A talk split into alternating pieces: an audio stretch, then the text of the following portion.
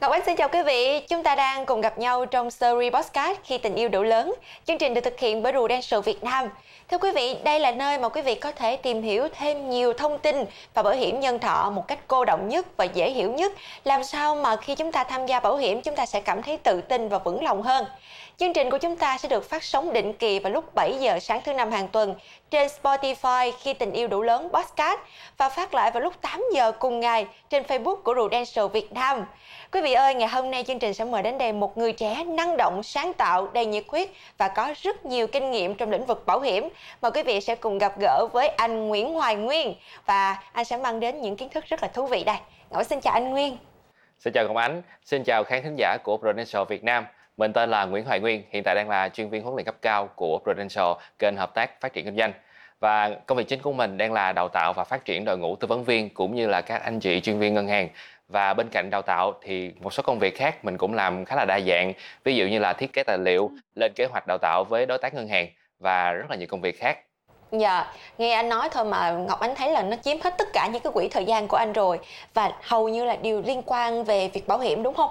Như vậy là ngày hôm nay mời đúng một cái nhân vật mà rất là đặc biệt Sẽ chia sẻ nhiều góc nhìn khác nhau. Và những góc nhìn thực tế nhất về những vấn đề mà mọi người đang quan tâm về bảo hiểm anh ha. Chắc chắn rồi anh thật ra mà nói về câu chuyện bảo hiểm nhân thọ thì ai cũng muốn là chúng ta sẽ tìm hiểu rõ được ý nghĩa của nó trước khi mà mình mua, đúng không? Nhưng mà thường á, ngọc ánh thấy là những người trẻ thường rỉ tai nhau khi mà mình muốn mua bảo hiểm nhân thọ thì mình lên như thế nào?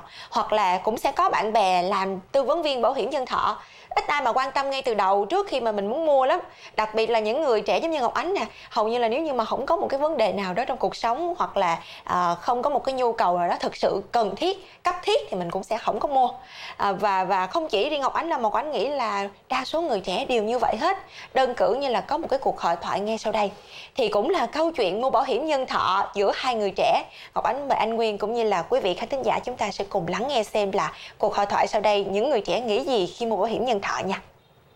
Từ trước tới giờ tôi cứ nghĩ là bảo hiểm là một cái gì đó xa xôi. Mà khi mà mình lớn tuổi á thì mình mới tính tới. Thật ra thì cũng nhiều người nghĩ như ông kìa. Nhưng mà tôi nói thiệt thì bảo hiểm nhân thọ tham gia càng sớm càng tốt.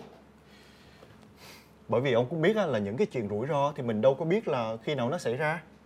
Ừ. mà tham gia càng sớm thì mình lại được bảo vệ càng sớm.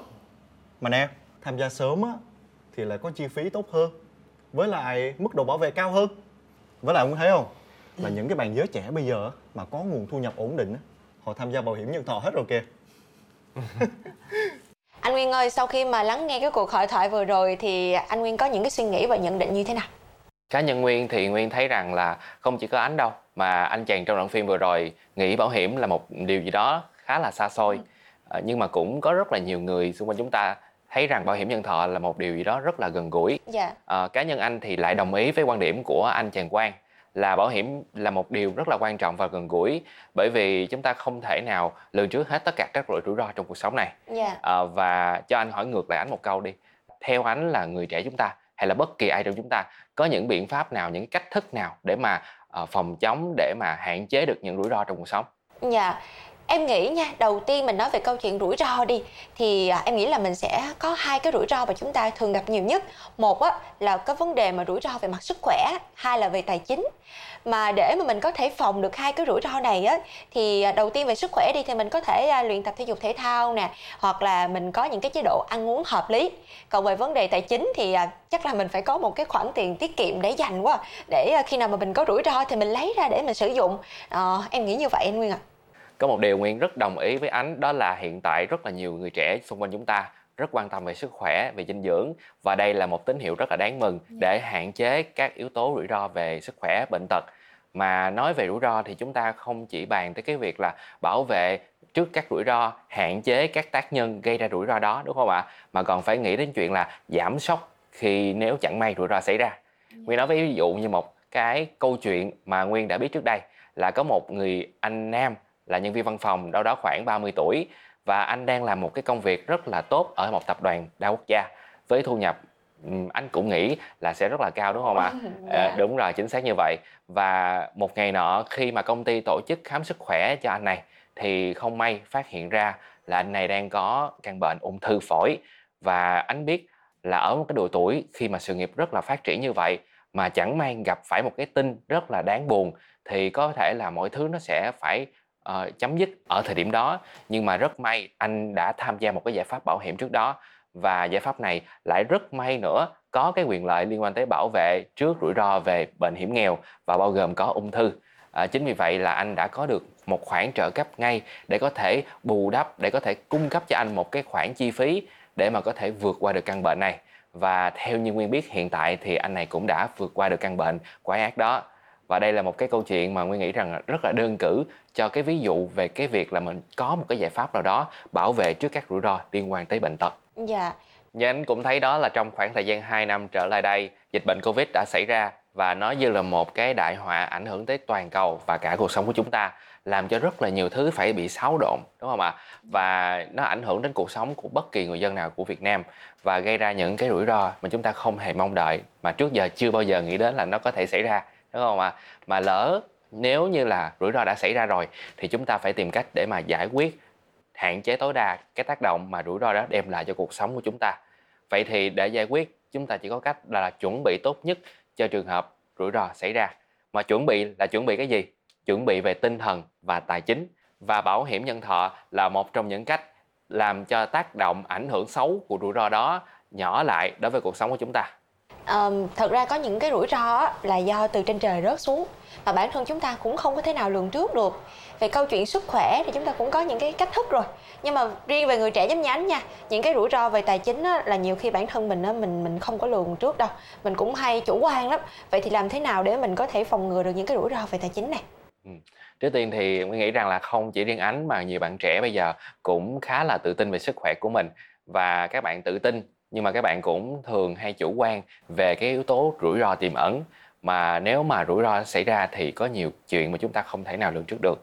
Và như anh đã nói thì khi mà chúng ta chuẩn bị uh, càng sớm cho rủi ro thì điều đó nó sẽ càng tốt.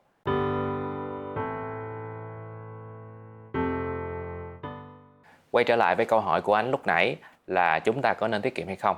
Thì nguyên thấy rằng tiết kiệm là một hành động rất là đúng đắn mà hầu như ai hiện nay cũng đều tiết kiệm không ít thì nhiều đúng không ạ yeah. Dạ. à, nhưng mà câu hỏi đặt ra là cái khoản tiết kiệm đó dùng được trong bao lâu à, giả sử như trong trường hợp là ánh chia sẻ rằng mình tiết kiệm để dành cho những cái trường hợp à, rủi ro xảy ra những yeah. Dạ. trường hợp cấp bách vậy thì nguyên giả sử như nếu những cái trường hợp đó nó xảy ra đồng thời vậy thì liệu cái khoản tiết kiệm đó nó có đủ xoay sở để mà đối mặt với những cái trường hợp cấp bách đó hay không đó là một cái điều mà chúng ta phải suy nghĩ Wow, nghe anh Quyên nói thì anh thấy uh, rõ ràng là cái câu chuyện tài chính nó cũng nan giải thật.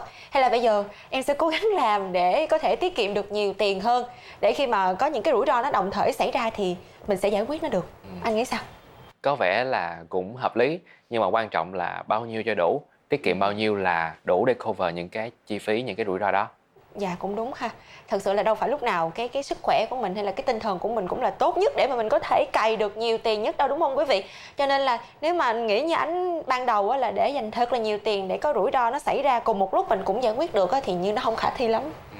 tiếp nói ý của anh thì nguyên nghĩ rằng là hiện nay à, xã hội càng ngày phát triển là nhu cầu của người ta cũng càng ngày càng đi lên và những người trẻ như chúng ta cũng càng ngày càng trưởng thành và cũng có xu hướng là lập gia đình và khi có những người phụ thuộc như vậy thì trách nhiệm của những người trẻ lại càng gia tăng hơn à, và khi đó người ta phải suy nghĩ rằng là cái việc tiết kiệm liệu có đủ liệu có kịp để mà đi theo những cái trách nhiệm đó hay không dạ. và người ta bắt đầu tìm hiểu đến những cái kênh đầu tư hiện nay á, thì bitcoin chứng khoán và các kênh đầu tư mới nổi khác là một trong những kênh đầu tư mà mang lại rất nhiều cơ hội phát triển gia tăng tài sản của người trẻ rất rất là nhanh đúng không ạ yeah. Dạ. nhưng mà khi mà thị trường thay đổi á, thì cái việc mà tài khoản trở về con số 0 là một điều hoàn toàn khả thi Đúng. mà thậm chí là những nhà đầu tư lão luyện người ta cũng phải rất là đau đầu về những cái rủi ro liên quan tới thị trường này yeah. Dạ. mình nói chi là những người trẻ như chúng ta đúng không ạ cái này em hoàn toàn đồng ý nha ừ, như anh Nguyên nói thì những cái kênh đầu tư rủi ro á,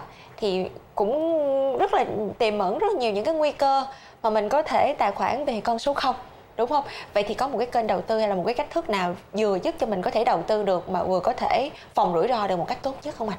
Nguyên thấy rằng cái việc đầu tư là một cái lý do rất là chính đáng mà ai cũng mong muốn đúng không ạ? À? và ở góc độ là một người trẻ, một người mới khi mà đầu tư vào bất kỳ một cái kênh nào thì rõ ràng chúng ta phải chuẩn bị về mặt kiến thức, về mặt nền tảng, về kinh nghiệm của cái kênh đầu tư đó và nếu những người trẻ mà chưa có kinh nghiệm thì có thể là tìm đến những người chỉ dẫn những người mentor để mà có được một định hướng đầu tư an toàn. Và ở góc độ là một người chuyên đào tạo cho các bạn trẻ về bảo hiểm nhân thọ thì anh thấy rằng uh, bảo hiểm cũng là một kênh một giải pháp rất là vững chắc và an toàn. Bảo hiểm không chỉ mang đến cho chúng ta một cái quyền lợi về bảo vệ ví dụ như là bảo vệ trước các rủi ro về bệnh tật về thương tật về các bệnh hiểm nghèo mà còn cung cấp cho chúng ta một cái giải pháp đầu tư hiệu quả và linh hoạt. Dạ. khi đó các bạn trẻ vừa có cơ hội được bảo vệ mà cũng vừa được yên tâm để đầu tư và có thể xin lời. À, đặc biệt là các bạn trẻ thì khi mà tham gia sớm ở độ tuổi còn trẻ các bạn sẽ có một mức phí thường sẽ thấp hơn rất nhiều so với độ tuổi tham gia cao. Và khi mà chúng ta tận dụng về lợi thế thời gian như vậy đó thì cái số tiền mà xin lời nó cũng sẽ rất là nhiều so với việc là một người trung niên à, tham gia vào giải pháp này chúng ta có cách để mà chúng ta có thể đầu tư một cách an toàn, phòng ngừa cho rủi ro rồi. Vậy thì là một người trẻ như ánh hay là anh nguyên hay là rất nhiều bạn trẻ khác, thì chúng ta cũng muốn có một cái hình thức đầu tư mà sinh lợi nhuận sinh lãi nhiều hơn. Vì sao ạ? À? vì chúng ta cần có những cái dự trù, những cái kế hoạch cho tương lai. Vì vậy mà bây giờ người trẻ chúng ta có một cái khái niệm mà rất là quen thuộc, đó là high risk, high return, đúng không? Đầu tư à, rủi ro thì sẽ có lợi nhuận nhiều hơn. Vậy thì trong bảo hiểm thì sao anh? Có một cái hình thức đầu tư nào mà có thể à, phát sinh cho mình nhiều cái lợi nhuận như mong muốn của mình không anh? Oh, ờ, high risk high return đúng là một cái quy luật ờ, và đó là một trong những quy luật rất phổ biến trong đầu tư mà anh vừa chia sẻ. À, và khi nói về cái giải pháp mà nguyên đang đề cập ở đây là một giải pháp bảo hiểm vừa kết hợp giữa bảo vệ và đầu tư thì nguyên sẽ giải thích như sau. Tiền của khách hàng tích lũy vào trong giải pháp này sẽ được chia làm hai phần một phần là bảo vệ và một phần là đầu tư. À, suy cho cùng thì hai phần này cũng nhằm mục đích là bảo vệ khách hàng mà thôi à, còn riêng cái phần đầu tư mà nguyên đang nói á à, nếu mà khách hàng chọn mặt gửi vàng vào những nơi những cái kênh đầu tư uy tín và có cái hiệu quả đầu tư cao thì chắc chắn khả năng sinh lời rất là cao. Nguyên nói ví dụ như là các quỹ đầu tư lớn tại Việt Nam. Và ở đây á, tại các quỹ đầu tư này khách hàng sẽ được các chuyên gia có nhiều năm kinh nghiệm trong lĩnh vực đầu tư sẽ thay khách hàng tập trung nghiên cứu và chọn ra được những cái cách đầu tư làm sao hiệu quả nhất và mang đến kết quả sinh lời tốt nhất cho khách hàng. Dạ, cảm ơn anh Nguyên rất là nhiều. Phải nói đây là một cái kiến thức mà vô cùng bổ ích luôn. Chính vì chúng ta trông cậy vào một đội ngũ chuyên gia đầu tư có rất là nhiều năm kinh nghiệm và hiệu quả sinh lời cao như vậy cho nên sẽ đi kèm với chi phí quản lý và đầu tư thì đầu tư lâu dài thì chúng ta sẽ thấy được cái hiệu quả đầu tư rõ ràng đúng không ạ và đây cũng chính là hai yếu tố tạo nên sự khác biệt so với các kênh đầu tư mạo hiểm nhiều rủi ro yeah. Dạ. và bản chất của đầu tư uh, cũng sẽ đi kèm với một số rủi ro cho nên là cái việc mà chúng ta chuẩn bị uh, cho cái rủi ro đó vẫn sẽ hiệu quả hơn cái việc là chúng ta bị động chờ rủi ro đến rồi mới tìm cách ứng phó đúng không ạ à? Dạ đúng vậy. Ngọc ánh rất là đồng ý với cái, cái câu chốt của anh luôn. Bởi vì rủi ro mà mình phải có cái cách để phòng ngừa chứ nhiều khi trường hợp mà đến mình không xử lý kịp thì lúc đó mình sẽ cảm thấy là bị rối lên. Hoặc cái tâm lý của mình cũng rất là hoang mang ở thời điểm đó. Rất là cảm ơn anh nguyên đã đến với story podcast khi tình yêu đủ lớn. Anh đã mang đến chương trình rất nhiều kiến thức về bảo hiểm cũng như là đầu tư vào bảo hiểm nhân thọ. Anh nghĩ là ở độ tuổi nào thì chúng ta cũng cần chuẩn bị một tâm thế và sự an toàn để đầu tư đặc biệt là phòng ngừa rủi ro nữa. Anh nguyên ha và đến với chương trình ngày hôm nay thì Ngọc Ánh cũng chúc cho anh Nguyên thật nhiều sức khỏe, luôn giữ được ngọn lửa và nhiệt huyết như thế này để mang nhiều thông tin bổ ích về bảo hiểm nhân thọ đến với mọi người nữa. Cảm ơn Ngọc Ánh. Và thưa quý vị, mỗi sáng thứ năm hàng tuần chúng ta hãy dành một vài phút để lắng nghe Story Postcard khi tình yêu đủ lớn. Chúng ta sẽ có thêm nhiều thông tin, kiến thức về bảo hiểm để khi mà chúng ta tham gia bảo hiểm thì yên tâm và vững lòng hơn nữa quý vị nhé. Còn thời gian dành cho chương trình Postcard ngày hôm nay đến đây cũng đã hết rồi. Ngọc Ánh cũng như là anh Nguyên xin gửi lời chào đến quý vị và hẹn gặp lại. Podcast sẽ được phát sóng vào 7 giờ sáng thứ năm hàng tuần trên kênh Spotify khi tình yêu đủ lớn podcast phát lại trên kênh Facebook Bảo hiểm nhân thọ Prudential Việt Nam vào lúc 8 giờ 30 sáng cùng ngày. Hẹn gặp lại quý khán thính giả vào mỗi sáng thứ năm hàng tuần.